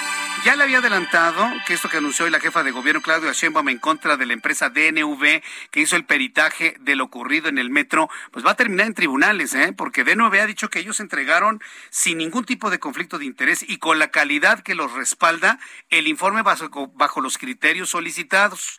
Entro en comunicación con mi compañero Carlos Navarro, quien nos tiene más información de lo que va a ser este diferendo entre DNV y el gobierno de la Ciudad de México. Adelante, Carlos. Buenas tardes, Jesús Martín. Te saludo con gusto a ti, al auditorio, y te comento que hace unos minutos el gobierno de la Ciudad de México señaló las deficiencias del tercer y último reporte de la empresa DNV sobre la causa raíz del colapso de la línea 12 del metro. A través de un comunicado de prensa, la Secretaría de Gestión Integral de Riesgos y Protección Civil explicó las deficiencias. En términos técnicos, la falta de hipótesis alternativas y las razones de su descarte, la ausencia en el modelo de un análisis más detallado de la fatiga inducida por distorsión, la falta de explicación sobre la exclusión del tramo espejo como referencia empírica y analítica, mientras que en términos eh, metodológicos explicó la Secretaría la razón por la cual no se hizo el análisis causa raíz siguiendo su propia metodología la justificación para no haber incluido el análisis de cada barrera, así como el uso de una definición de causa raíz de que no proviene de la metodología y además una explicación de por qué se confunden las causas establecidas en su propio dictamen, o sea, la falta de pernos e incumplimiento de diseño con las barreras. Te comento, Jesús Martín, que la Secretaría de Gestión Integral de Riesgos y Protección Civil explicó que ha sostenido comunicación constante con la empresa DNV, solicitándoles la aclaración de las inconsistencias y deficiencias observadas. No obstante, a la fecha aún no han recibido una respuesta satisfactoria. Te comento, Jesús Martín, como ya lo había dicho la jefa de gobierno, ya se inició un proceso de revisión del contrato y ellos han cumplido con las cláusulas establecidas como era el pago, algunos pagos para hacer este peritaje. Así es que se, está elevando de tono esta disputa entre el gobierno de la ciudad y la empresa DNV. Jesús Martín, la información que te tengo. Muchas gracias por esta información, Carlos. Hasta luego, buenas noches. Hasta luego, buenas noches. Yo espero mañana y en el espíritu del equilibrio de la información, en el espíritu del equilibrio, de la información, mañana tener algún vocero de la empresa DNV. A mí la verdad me cuesta mucho trabajo, digo, insisto, yo creo que no se puede meter las manos al fuego por nadie actualmente.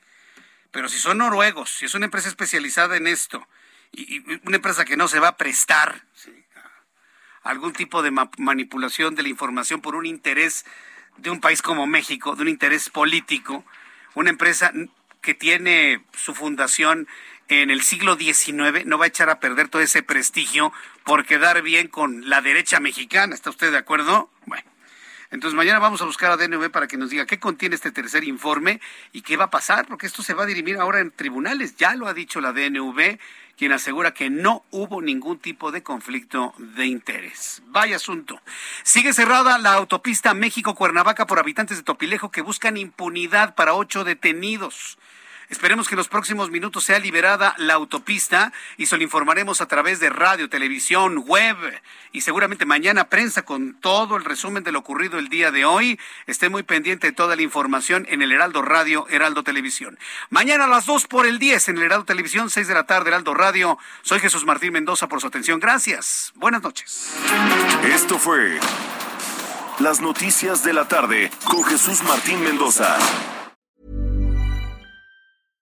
Want flexibility? Take yoga. Want flexibility with your health insurance? Check out United Healthcare Insurance Plans. Underwritten by Golden Rule Insurance Company, they offer flexible, budget friendly medical, dental, and vision coverage that may be right for you. More at uh1.com.